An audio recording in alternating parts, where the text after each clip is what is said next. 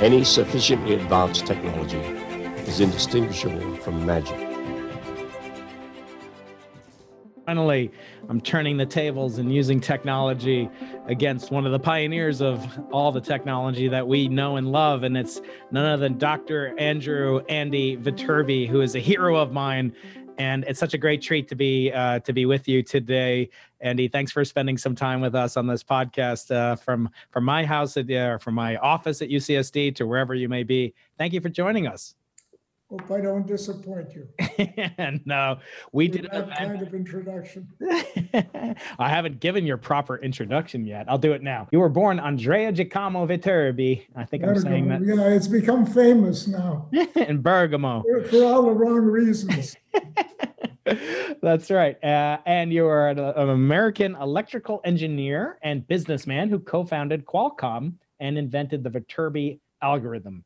He has been the presidential chair professor of electrical engineering at U S C's Viterbi School of Engineering.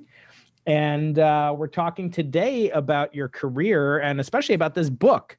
This book I'm holding up. Yes, I'm holding up the front cover. Normally, I, Andy, I say I judge books by their covers, uh, and but I'm not going to judge this book by its cover. How did this book come about? The book is called Reflections of an Educator, Researcher, and Entrepreneur. And you and I spoke about this at a synagogue in San Diego about four, three or four years ago.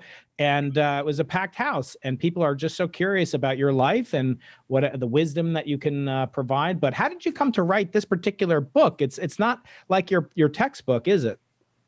No, not at all. Although I have uh, a little bit of Uh, Uh, watered down explanation of the algorithm, which probably more confuses than it explains. But uh, I did it uh, in a moment of uh, some sadness, but uh, something I wanted to leave to my grandchildren. And my children, although I point out that uh, my children had lived through, lived and suffered through a certain part of, a fair, fair part of the uh, narrative. Um, I uh, so that was the original, and I I actually uh, bound or had bound some uh, I don't know twenty, thirty copies, gave to all my children, my grandchildren. That's about half of them, and the other half to friends uh, and, and close acquaintances.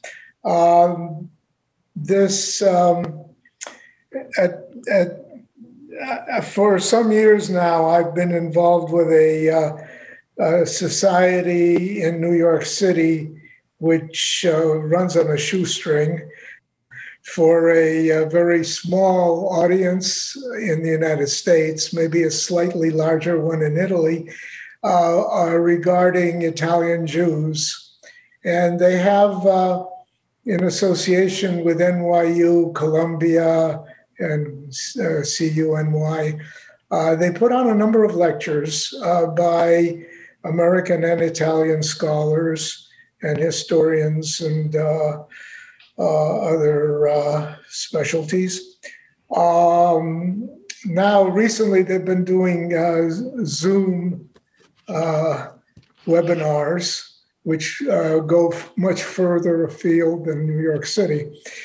And uh, uh, recently did one on the uh, Sephardic Jews of, uh, um, of uh, Salonica, which was a, it's a very interesting uh, um, subject that uh, based on one family whose archives had been held, a very large, broad Sephardic family of many, uh, many um, uh, branches uh, from about the uh, beginning of the nineteenth century uh, through the Holocaust and thereafter. In any case, um, that's just one example of what the, uh, the kinds of studies they uh, Uh, put on. And uh, the they also have a book series. And so uh, the uh, the editor, who's also the uh, uh, assistant director of the uh, Primo Levi Center, this uh, organization that I referred to earlier, um, asked me if if uh, he could publish this uh, handbook, which I'd given, or memoir, which I'd given him. And I said, sure, why not? And he did a very good job on it and uh, made me uh, improve a couple of sections. So we were last together last year. It was twenty nineteen. It was the hundredth anniversary of the birth of Primo Levi. And we did a symposium here with some renowned chemists and, and other people. Uh, I also pointed out it was the uh, one hundred fiftieth anniversary last year of the periodic table, which is behind my back over here, which is the title of one of Primo's famous, most famous uh, essays. And you're related to Primo. Can you explain the relationship? And what was Primo like as a, as a person and as a scientist? Well, I'm a first cousin-in-law. uh, that is, uh, his wife, or his late wife there, unfortunately, that generation, my generation, although I'm the youngest member thereof. But um, most of my cousins, uh, my first cousins have passed on. I have no uh, siblings. So... Um, Uh, um, oh yeah. So uh, his uh, his wife is my first cousin, mm. uh, the daughter of a distinguished uh, um, family in education and literature. Her father was a, uh, a published author of uh, uh, a lot. He was a uh, what we call high school, they call lyceum. He was a lyceum professor and uh, fairly renowned. But um, but uh, the Levi family, I would say the, the first really famous member was Primo. Uh, he, in his uh, um, periodic table, periodic, uh, in English it's periodic table, in Italian it's different. Um, he uh, describes his ancestors in in the Piedmont region of uh, Italy, and uh, he's not very nice to them. he, he also uncovers the the uh, um, dialect, the uh, let's say the the Yiddish of Piedmont, which was never spoken by more than maybe two thousand people. But uh, uh, ranks up there with uh, Ladino and Yiddish. I wasn't aware that there was another another dialect. I guess we don't we don't lack for di uh, for dialects uh, in our particular culture. Um, when we when we look at your this biography again, it's called um, Re Reflections of an Educator, Researcher, and Entrepreneur. From the C P L Editions Memoirs and Biography series. You have many chapters here. Let us start with, um, with the fact that you came here as a refugee and you went on to achieve these incredible heights of success academically, as a business person, entrepreneurially, uh, and then later philanthropically.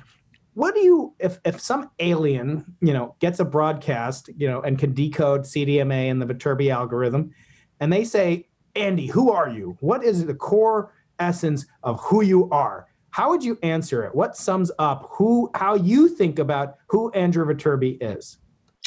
Well, I was a very fortunate man. I was a very fortunate child and grew into uh, a man who was seemed to be in the right place or in the right uh, um, field at the right time. Um, as a child, uh, if I were to compare myself to other children of that era, they were born in Bergamo, I was very lucky in that uh, my parents, first of all, uh, found a way to uh, enter America. Uh, where if they had stayed, we we would have uh, met this, the fate of uh, one of the, my father's closest friends, the uh, psychiatrist uh, um, Giuseppe Muggia, who um, was originally from Venice.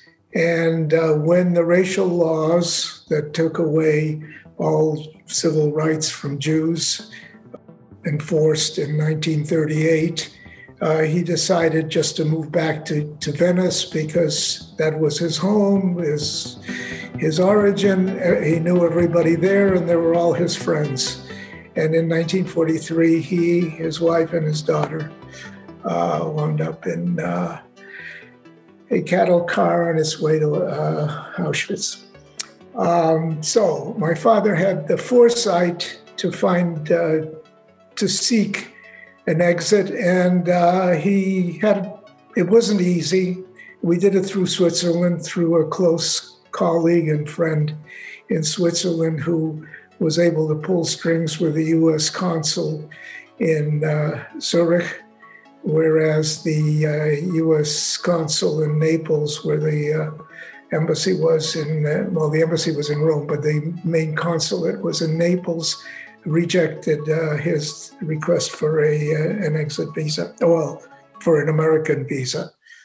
And um, so we made it uh, three days before the war broke out in uh, Poland, uh, August twenty-seventh of nineteen thirty-nine. Uh, in that period, uh, public education for children was uh, in New York and Boston were excellent. And I had a good introduction to English after my poor, exasperated teacher, who couldn't communicate with me, kept putting me in the corner. And uh, then we moved to Boston because, again, to my good fortune, my father uh, passed the license, the medical licensing exam in Massachusetts. And I was able to uh, be educated in the Boston public schools of that time, which were very good. And uh, some of them are still good. My high school alma mater, Boston Latin, is considered the best in the state, and possibly of public schools, because there's a lot of preparatory schools. It was a actually a public preparatory school, six years, and uh, uh, ranked as well or higher than the uh, private schools in, in the area. Uh, so anyway, I came out of there and was easily admitted to M I T, uh, went into the right field, uh, electronics, electrical engineering at the time when uh, uh, uh, the time was ripe. Um, M I T was on the on the leading edge, partly because of the radiation lab that had been uh, located there during World War Two, mostly developing radar, but also communications, and uh, learned what was the advanced electronics, advanced uh, electrical and electronics theory of the fifties, which is laughable by today's standards. But uh, kept with it. Computer science, computer wasn't even uh, science, wasn't even considered a department. Took a couple of rudimentary courses in in uh, computers, and uh, also uh, did a co-op program, which had been active at M I T for uh, most of the twentieth century. You talk a lot about luck in your autobiography. Luck to escape, as you just said, the uh, the devastation of, of World War Two and the Holocaust, um, being able to come to America and go to uh, the, the schools that you were educated at, uh, and then later, yes, to go to the J P L and the time when when uh, the U S space program was really ramping up for the first time, and really Southern California. What was it like? I'm, I've always been curious. What was the spirit? What was kind of the the zeitgeist like back then in terms of entrepreneurship, creativity? Is this is this something that was in the air? And do you think feel like it's something that can have a renaissance, maybe even nowadays?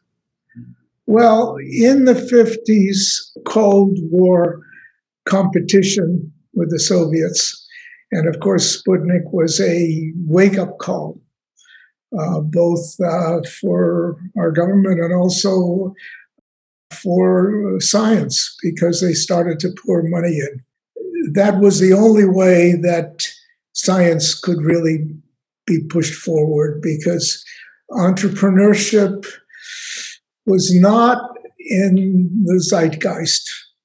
Um, there were excellent uh, organizations that were not military primarily.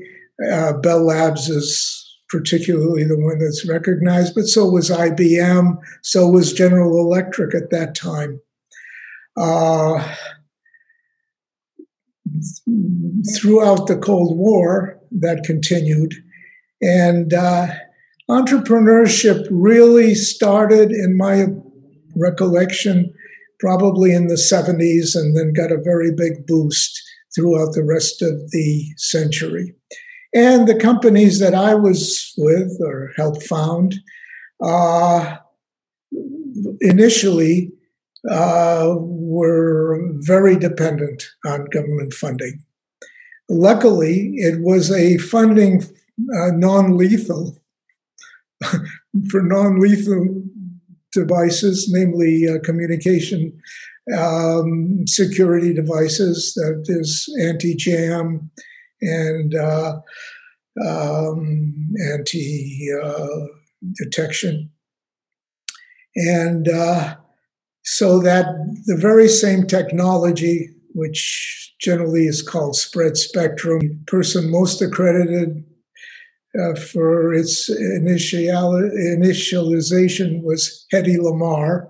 Uh, most of that story is true. It's a little bit embellished, but um, Um, in any case, by the fifties, uh, it was well ingrained into the uh, uh, military communications world, and uh, we it was uh, talking about entrepreneurial um, activities in the commercial world. We were probably the first to to, to use it success, successfully. Initially for uh, transportation, for uh, satellite communication to trucks, uh, and then later uh, to uh, what is called C D M A, Code Division Multiple Access, uh, which is one of the spread spectrum technologies that are now used throughout three G, two G, three G, four G, and five G. four G was a uh, real breakthrough, because that's how uh, the cell phone was connected to the internet. How how did you realize, or how did you move from something that was academic, uh, scientific, or or engineering and, and signals and systems? How did you realize that that could have actual commercial value, or did you even? Because this was decades before it was really fully put into use, if I'm not mistaken. Now, uh, it, we transitioned seamlessly. Three professors, two at U C L A at the time and one at U C S D, Irwin Jacobs, got together uh, after a NASA uh, conference in the Bay Area in nineteen sixty-seven. It took us a while to figure out how to found a company. It took about a year for us to convince ourselves that it could be done, that it, it was worth doing. And then we got some small contracts, initially from what was then called the Naval Electronics Lab. It's now gone through several names, Spa Wars and other things like that. It's still in San Diego. They gave us our first little contract for probably twenty thousand dollars, thirty thousand dollars, and we were able to hire another engineer. So now we were four. Uh, one of the three founders I got very involved in uh, ARPANET, the predecessor of the internet, and effectively dropped out. We left him some of the uh, worthless stock at the time. A dozen years later, it was worth something. And then uh, Irwin came on full time, because we were just working one day a week, except for the uh, the uh, engineer. Jerry Heller, who was the first guy to show that the Viterbi algorithm uh, was feasible and was easier to implement than most people believed. In any case, uh, we used that as a vehicle and uh, did work for, as I said, the Navy, and then also for J P L. as they were uh, implementing uh, their space missions to uh, uh, the moon, and, well, that was a little later, but uh, all their uh, planetary missions, unmanned planetary missions. We were never really at a loss because we were uh, doing government contracts, which were had um, uh, progress payments. But uh, by nineteen eighty, we were already uh, what we thought was a big company. We went from three people to about um, several, maybe three hundred. And uh, we had turned down a f- couple of offers from aerospace corporation uh, companies like Lockheed. And then along came a small conglomerate based in Boston uh, that was picking up all these little startups, uh, most of which ultimately uh, collapsed. But uh, we were successful for them. And one of the uh, more important products was to do a digital television system for uh, uh, H B O, mm-hmm. Home Box Office, uh, which uh, uh, was a little uh, concerned that their signal was being stolen. And so we, we built them a, uh, a secure digital system. Uh, and uh, that really boosted the company, actually, to some extent, boosted the parent company. And uh, um, but eventually, the parent company had a um, palace revolution, ousted the C E O, um, chairman who had acquired our company, and the company started to uh, rapidly descend uh, to uh, a shadow of uh, what it had been. And uh, uh, management was not very successful, and they remanaged us out of, uh, well, without going into any, any detail, it was no longer fun. And so Irwin and I quit.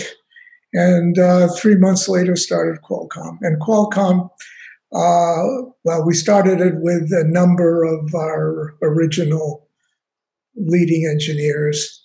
And uh, so to some extent we had a running start, although um, we didn't have very much money. And well, we had, we were able to uh, self-finance for, for a while.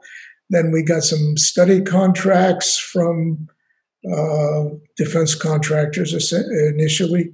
In fact, it, the uh, the um, LEO, the low Earth orbiting satellites, uh, were initiated by uh, based on one of our study contracts, which then led to Global Star, which was a great technical achievement but a uh, commercial failure, along with all the others, by the way.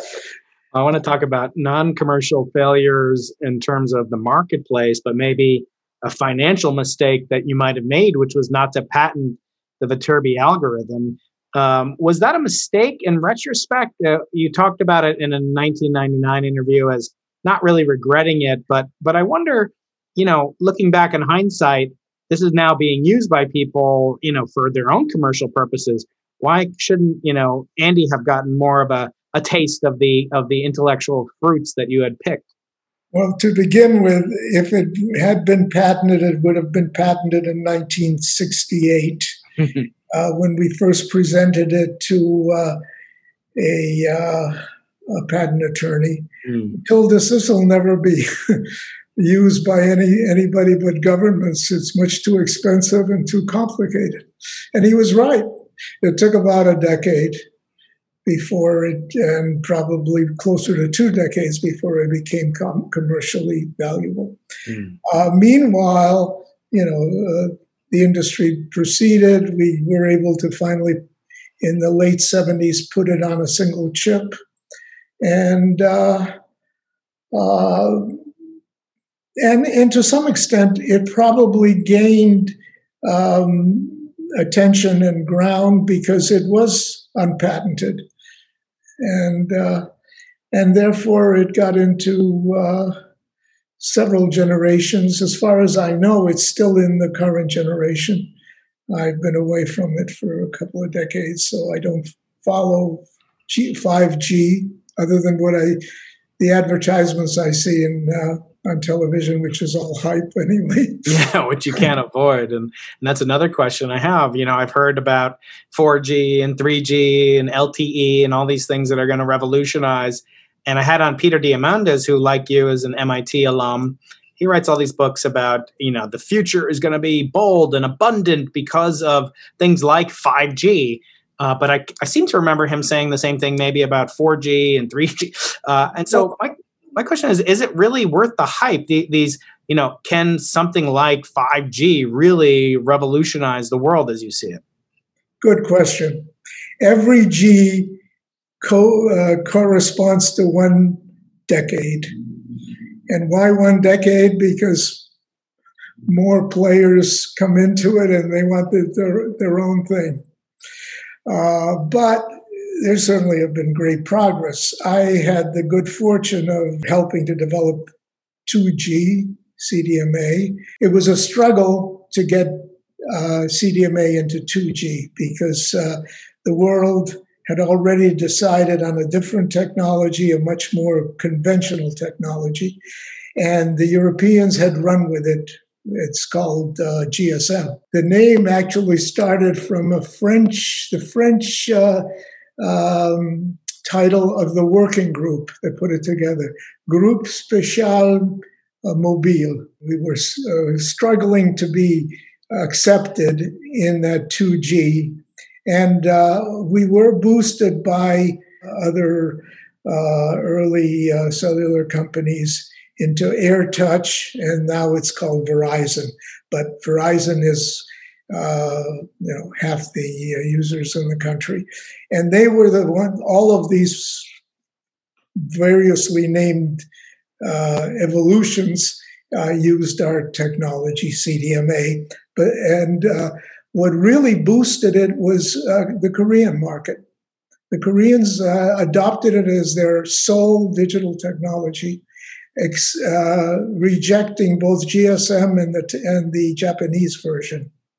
And in my opinion, that's what really boosted uh, Samsung and other companies in Korea uh, from secondary to uh, primary status in the industry. three G was our great success because that's where uh, the whole world accepted it. After suing us left and right, we were uh, attacked by Ericsson and Nokia, who were the European leaders, by Motorola, but we so we settled with everybody favorably. At the end of the uh, uh, nineties, I turned sixty-five and I retired.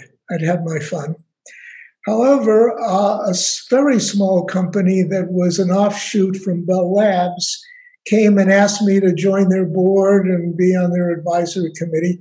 And they were the ones who really um, boosted the next technology, four G, and had the foresight to design it in a way that it was particularly uh, adapt, adapted for the internet by uh, uh, minimizing the lag times, uh, which are, are so disturbing.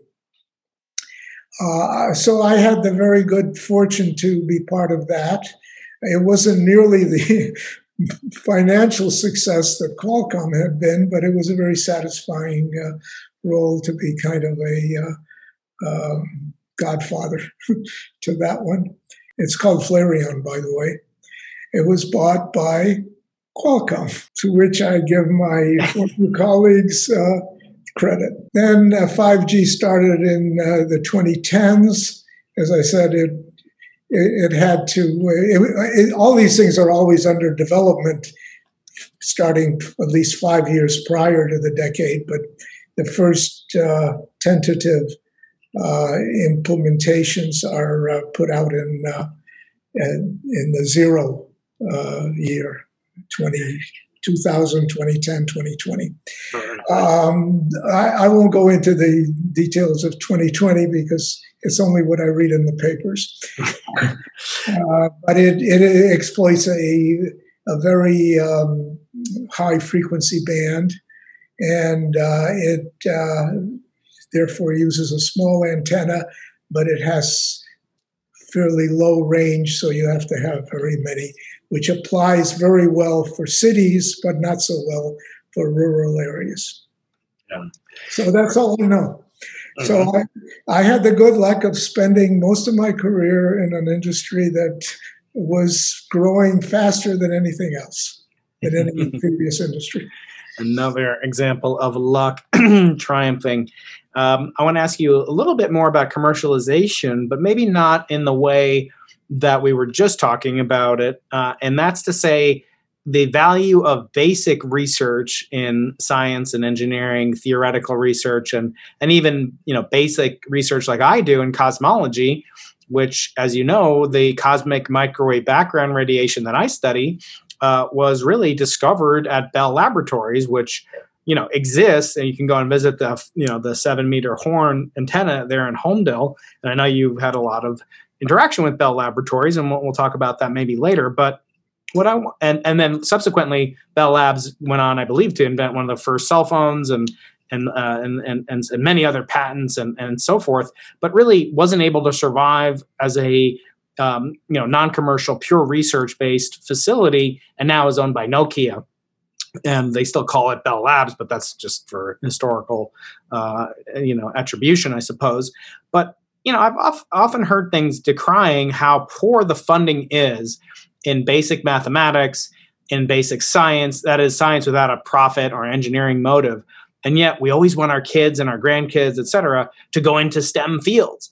Uh, and so I'm wondering, is there a way, have you thought of a way that we could use the, you know, kind of inventions that come out of basic research, like Viterbi algorithm enabling C D M A and enabling um, very high performance uh, mobile communications?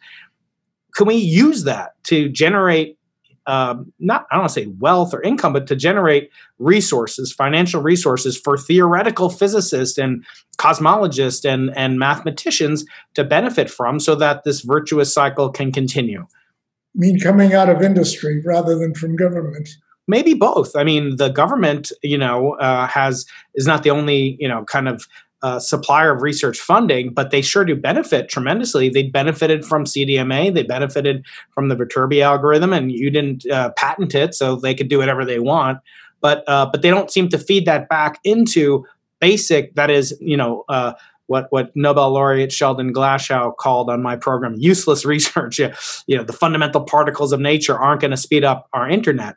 But I think it's part of what drives us as human beings. So is there a way we can commercialize, you know, utilize the commercial uh, benefits of email, you know, a tax on every email? You guys used to own Eudora.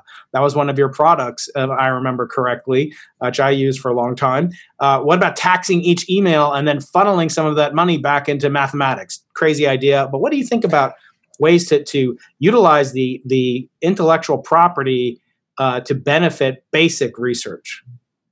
Well, it's a it's a good idea. It uh, probably can't be done. Uh, let me just pick up on some of the things you said. Yes, Bell Labs. Uh, uh, Bell Labs today is not what it was. Okay?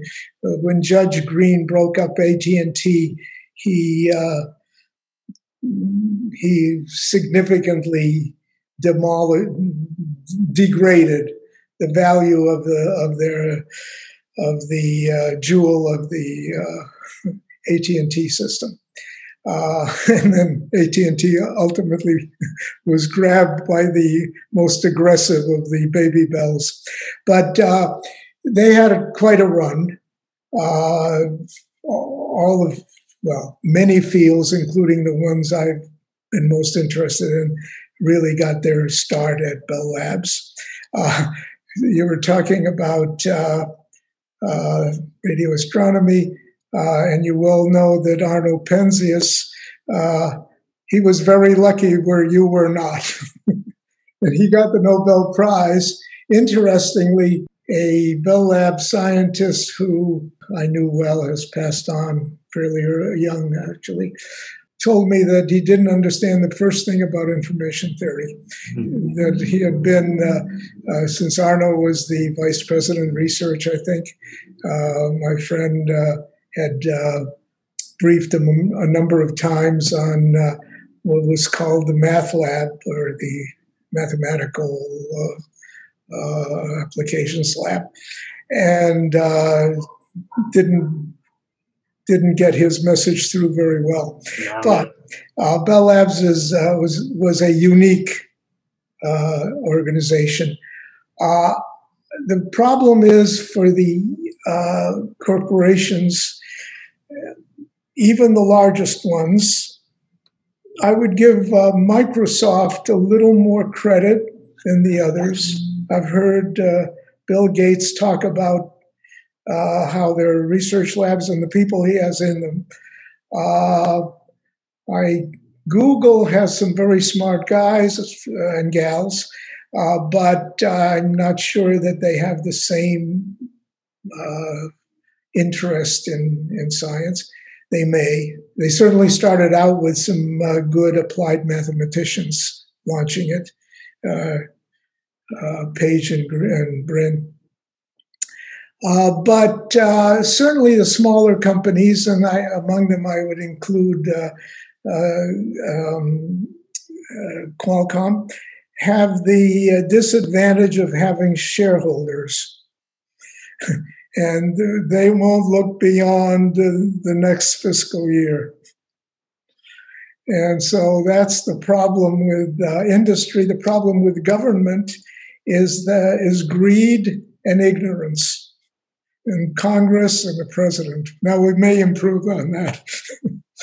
uh, I made some comments towards the end of the memoir about capitalism and socialism. Uh, I know it's a dirty word, it isn't to me, but uh, it is, uh, people seem to get scared by it. But as long as it's, it remains a democracy and is reasonably well governed, as, as is the case in much of Western Europe, uh, the U K still, Germany, France, uh, it, it works. They all have better, more efficient health systems than we do, even though, in fact, well, uh, we but, but our scientists are still as uh, still the best in the world for a simple reason: they attract people. From, they attract the best of the the uh, cream of the crop from all over, from Asia, from Europe, from uh, Africa. But um, hopefully we can get back to that uh, way of doing things. We've certainly lost our, a lot of uh, respect in, in the last four years. Do you think that, you know, actually literally applying a tax or, you know, um, physicists played a huge role in the invention uh, and uh, DARPA, et cetera, in the invention of uh, of you know email and H T T P proto- F T P protocols, and also obviously the uh, World Wide Web at CERN was invented at CERN to a large extent. Uh, but would would it not impede progress to say have some kind of a tax? I mean, do you think there'd be less creativity had had or less development? Let's say you would you did patent it. Um, and you made, you know, it, the, the they did pay for it. The government would have paid for it. It was a small amount of money to them. Uh, would that have impeded? Like, will we only be on two G now? Uh, in other words, does does monetizing via like taxation, does that ultimately impede progress? Well, in my opinion, and it's strictly my opinion, if debatable, uh, I believe that as long as we were in a uh, existential uh, struggle with uh, Eastern Europe, with, with Russia, with the Soviet Union, uh, we poured a lot of money into uh, re- into research. Uh, a lot of it wasted, uh, but we did great things in space and aeronautics, and even more important uh, in uh, communication, tying together for better and sometimes for worse, our nation and the world. Uh, with the end of the Cold War, we mu- much curtailed that. Uh, industry, or private enterprise more likely, more properly, uh, was, uh, is a great uh, um, creator because it incentivizes people. It incentivizes mostly for, uh, for wealth, but also in the technological fields, and that includes, of course, all the biological fields. It also incentivizes people to, to do things that are, have never been done before, uh, independent of whether they're uh, profitable or not. And you get better people doing that. Uh, not that, I mean, not that in the Cold War we didn't have very good people, but uh, As as that whole project wound down, the people that are attracted to government work are not quite the same level. The ones who are more are either uh, in it for science and culture and stay at universities, or else they uh, they go to industry and. and try to make the, the best of products. So it's a balancing act. Uh, are we, and, and, and, and it's a, a pendulum that swings between creativity and uh, inaction. Absolutely. Okay. Well, we've got a few more uh, minutes left, and I have a few more questions, so it should work out pretty well. I want to ask you, you may have heard recently of the uh, possible detection of a techno signature, which is to say a carrier wave signal coming from a, partic- uh, a star system known as Proxima Centauri b. And Proxima Centauri, Proxima means, as you know from your Latin upbringing uh, with the Romance language, uh, it means nearest. So, so Proxima Centauri is our nearest celestial neighbor. And it seems as if there's a, a roughly one gigahertz uh, tone coming from that particular direction, that particular star system, only about four light years away. And that has been uh, claimed by a team called the Breakthrough um, Listen, listen meaning like ear listen, uh, program up at U C Berkeley. I've got many friends that work up there. And uh, loosely affiliated with uh, with the Allen Telescope Array, which is funded in part by Franklin Antonio, who is one of your uh, friends and and co, uh, co- collaborators and, and, and Linkabit and Qualcomm, et cetera.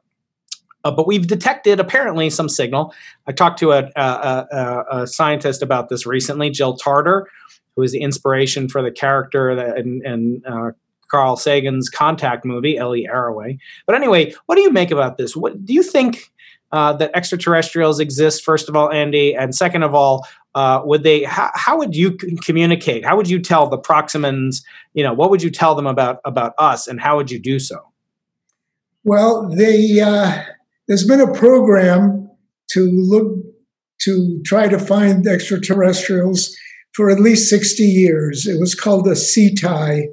I don't yes. recall now what the acronym uh, stood for, but uh, it was started at Stanford in their uh, antenna farm. In fact, I was invited to that to participate, but I had just gotten to U C L A and uh, just was that with Bracewell? Was that with Bracewell or uh, where, where, was that uh, was it was that with uh, Professor Bracewell at Stanford or who? who I was? think that's right. Yes, yeah, yeah. and. Uh, In fact, my younger colleague, uh, Jim Omura, worked uh, there for quite a number of years uh, while still be, being at U C at U C L A.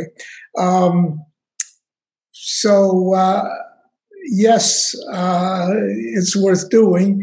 Uh, Franklin is a very inter- intelligent and very interesting fellow. Uh, whether it, well, Uh, should I put odds on it? ten to the minus six. And that's being generous.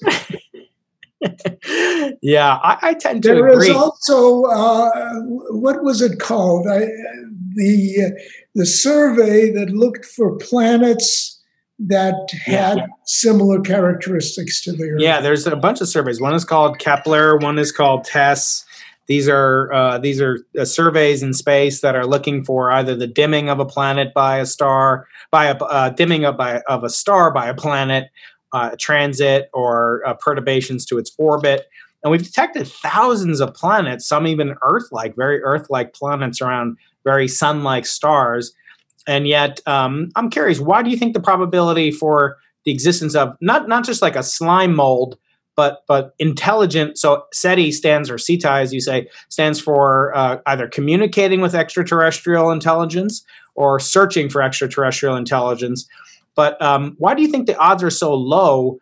Actually, if it's one in a million and there's ten to the twentieth stars, that, that means that there's, you know, it could be a lot. But I assume you mean the overall odds of any technological life is extremely low. Why, why do you feel that way? I mean, the percentage is one in a million.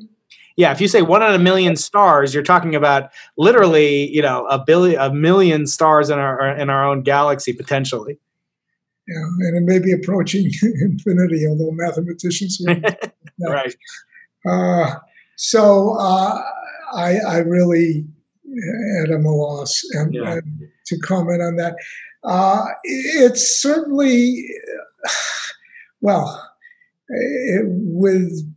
Uh, the kinds of proj- programs like the uh, finding the black holes uh, that won another Nobel Prize, more for, I guess, administration than for science. But uh, uh, that that was so remarkable that you cannot exclude anything from happening. Uh, but, uh, you know, given our... Uh, very limited imagination, talking about myself, but human beings always uh, cook up something that makes sense to them and makes no sense otherwise. Uh, who knows what that uh, that um, other life, if there is other life, who knows what it's like? It's not little green men. They don't look like us. But yeah. Intelligence, well, if you can... If you believe in artificial intelligence, uh, not that I believe that we're going to be taken over by Cyclops, uh, but um, then uh, anything is possible. Yeah, I do. Uh, I do always note that I'm still looking for signs of of, of terrestrial intelligence. Uh, that occupies a lot of my time. Well, Andy, I'm, we're coming to the end. I do want to ask you the questions that I ask all of my honored and treasured guests who do come on the Into the Impossible podcast, which is named after one of uh, Sir Arthur C. Clarke's famous three laws. We'll get to that in a second. Did you ever know Sir Arthur or meet Arthur C. Clarke? Uh, not in person, but I think I was on a call with him through the Marconi Society ah. some years, some decades ago. Very nice. So I, I usually ask my guests, um, hearkening back to the conversation we had at the synagogue not too long ago, um, what they would put in an ethical will. So not a material will, but uh, in Judaism we have this concept called the zava'ah, which means ethical will, and it sort of harkens back to what Moses does in the book of Deuteronomy, where he kind of gives all these imprecations and, and threats. Very few like uh, blessings seem to come out of it, but uh, but there's sort of uh, a lot of warnings. And I wonder, uh, what would you put in in your ethical will, not your material will, uh, but but something to leave to your children, of which you know uh, you you you you have many and grandchildren, but. Um, Uh, but actually to your ideological children like me, people that look to you as a role model, what would you put out there as inspiration, as wisdom in an ethical will? Well, I actually touch on that briefly in, the, I think, in my preface.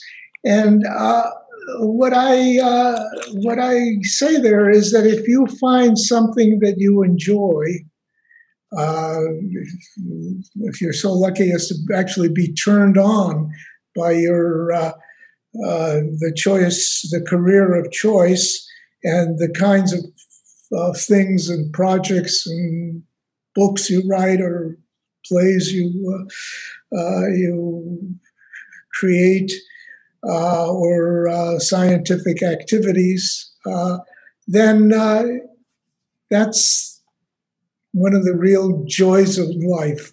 You, you, effectively, you're, you're not working a day of your life. You're spending it all having fun. Uh, of course, there's also family, which brings uh, a, a higher level of satisfaction. Uh, if things, if you're successful and if you're lucky, it's always, I always come back to that. I married a woman who was extraordinary, and uh, much of uh, what my grandchildren, my kids and my grandchildren are doing uh, is, uh, and the way they're living their lives is a lot of it due to her. And uh, I finished that memoir just before she passed. I had no idea that uh, I wouldn't be able to share it with her. Yeah. Yeah, she was a she was a real treasure, not just for, for San Diego. I had the, the honor and blessing to meet her several occasions uh, ever since I came here in two thousand four, and, and she was was gracious and and uh, delightful a, a human being. We miss her terribly too, and uh, we're so glad that that you have shared your wisdom with us. Uh, I want to continue with that and also connect to uh, Sir Arthur C. Clarke. Uh, by evoking the memory of a movie called two thousand one, A Space Odyssey. Did you ever see that, Andy? Uh, some parts of it. I also fall asleep. I, have to. I do well, that a lot.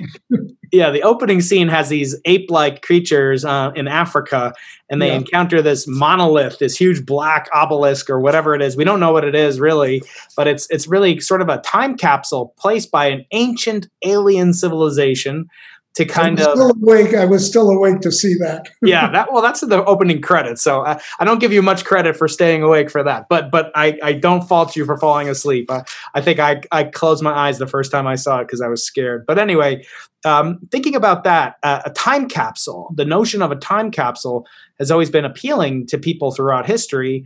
And actually, I talked to Carl Sagan's widow. Her name is Anne Druyan. And I asked her, what would you put on a, a billion-year-long time capsule that would last for a billion years? And she said, I did that when the Voyager satellite was launched in uh, in the seventies or eighties, uh, early seventies. She had her brainwaves recorded by Carl Sagan, who made this golden disc. And it had music and it had all sorts of other things. And that went into the outer reaches of our solar system and is now in interstellar space. Uh, sure. I want to ask you, and I think I might know what you might put on it, but what aspect, um, uh, as Richard Feynman, the famous Nobel laureate, said, uh, if in some cataclysm all scientific knowledge was destroyed and only one sentence could be passed on to the next generation of creatures, what statement would contain the most information in the fewest words? And he said, I believe it is the atomic hypothesis that all things are made of atoms. I want to ask you, Andy, what one thing would you most want to put on a monolith to last for a billion years that would encapsulate you or what you've learned or the grandeur of, of humankind? Well, quantum mechanics that works, but nobody really understands why. Some say that about the Viterbi algorithm. But no, that's uh, trivial. Very good. Okay, the last question I ask goes the opposite direction. We've gone into the future with a time capsule and with your ethical will. Um, now I want to ask you backwards. I want to ask you, in terms of advice to your former self, what would you what would you say once seemed impossible to a young twenty, thirty-year-old Andy Viterbi, but now seems eminently feasible because you had the courage to go into the impossible? I guess I would say uh, communicating Uh, in real time, uh, worldwide.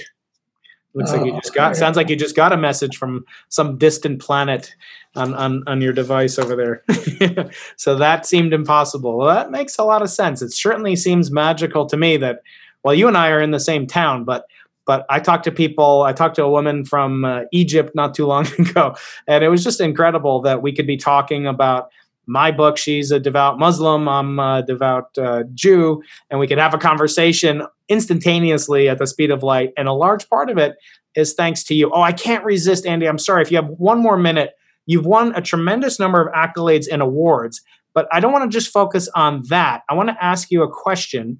Um, let me just let me just uh, get these back. So you've we've won the following awards, and I don't want to talk about the awards, as you know my feelings about awards, et cetera. But you've won the Alexander Graham Bell Prize, the Marconi Medal, the Claude Shannon Award, the James Clerk Maxwell Medal, and the John Fritz Medal, which I don't know much about. But of all those people, of all those people, Maxwell, uh, Shannon, Marconi, Graham Bell, who would you most like to meet to explain the Viterbi algorithm to? Well, uh, first of all, it wouldn't be Shannon, because he would look at it and say, that's trivial. It's probably, it was clearly in one of my papers. He was a very, very timid, very shy individual. Yeah. By no means, uh, but uh, uh, but uh, he's, uh, uh, no, I would be, uh, I have met Shannon, and I, I'd be embarrassed. Uh I would uh, I would uh, love to meet uh, James Clerk Maxwell. Yeah, he pushed. Well, he's a mathematician, basically, uh, more of a theorist than, than a practical. Uh, uh, Hertz, um, Heinrich Hertz, had done the, the experiment, but he didn't understand A, why, and B, that it would ever be practical. He said that specifically. Yeah. Uh, no, James Clerk Maxwell really, and it wasn't just uh, uh, electromagnetics, he did a lot of other things. And uh, I think he was the greatest scientist of the nineteenth century. twentieth century, you've got you've got a lot of con- candidates, Einstein, of course, but uh, Feynman and, uh, and and many others, and Shannon. Did you overlap with Feynman when you were in Caltech or J P L? He, he was, oh, he was at Caltech. I was just working at the laboratory. And, uh, um, but one of my closest friends, Saul Galem, was very close oh, yeah. to me. So it's uh, a, uh, one number, what do you call it? One, one, uh, step away. Like the Erdős, uh, se- one degree of separation, right? Separation. Well, Andy, I want to thank you so much. Uh, you're really a legend, and you're one of my heroes. I, I love talking to you because you're not only a phenomenal scientist, you are um, you're a philanthropist, and you're an incredible father, grandfather, maybe great-grandfather, I don't know. Thank um, you. you. Too many compliments, but thank you very much. And, uh, I, and uh, I will say that you handle it very well, because I was a little bit, uh, I won't say I was worried, but I was a little uncertain Uh, of doing this, because I have trouble with words, as you probably have noticed. I can't remember words, and even terms that I used to know very well. And that's something that's happening in my brain, but I'm carrying on nevertheless. I'm, I'm not as creative, but I still enjoy uh, mathematics. Well, uh, I, but, I, uh, and you handle it well. Thank well, you. Well, I just love talking to you. I love doing events with you. We've done, this is our third event together. Maybe we'll go on the road in twenty twenty-one and uh, do some stadium stadium tours, maybe at Qual- the old Qualcomm Stadium. Andy, have a blessed uh, twenty twenty-one. Uh, we, we send my best to to your, your children and your grandchildren, and I hope that we can meet again, maybe in person in twenty twenty-one. Any sufficiently advanced technology is indistinguishable from magic. If you enjoyed this episode of Into the Impossible with Professor Brian Keating, please subscribe, comment, share, and review. Watch on YouTube, listen on iTunes, Spotify, Google Play, or Stitcher. We appreciate hearing from you and are always open to your suggestions for future episodes.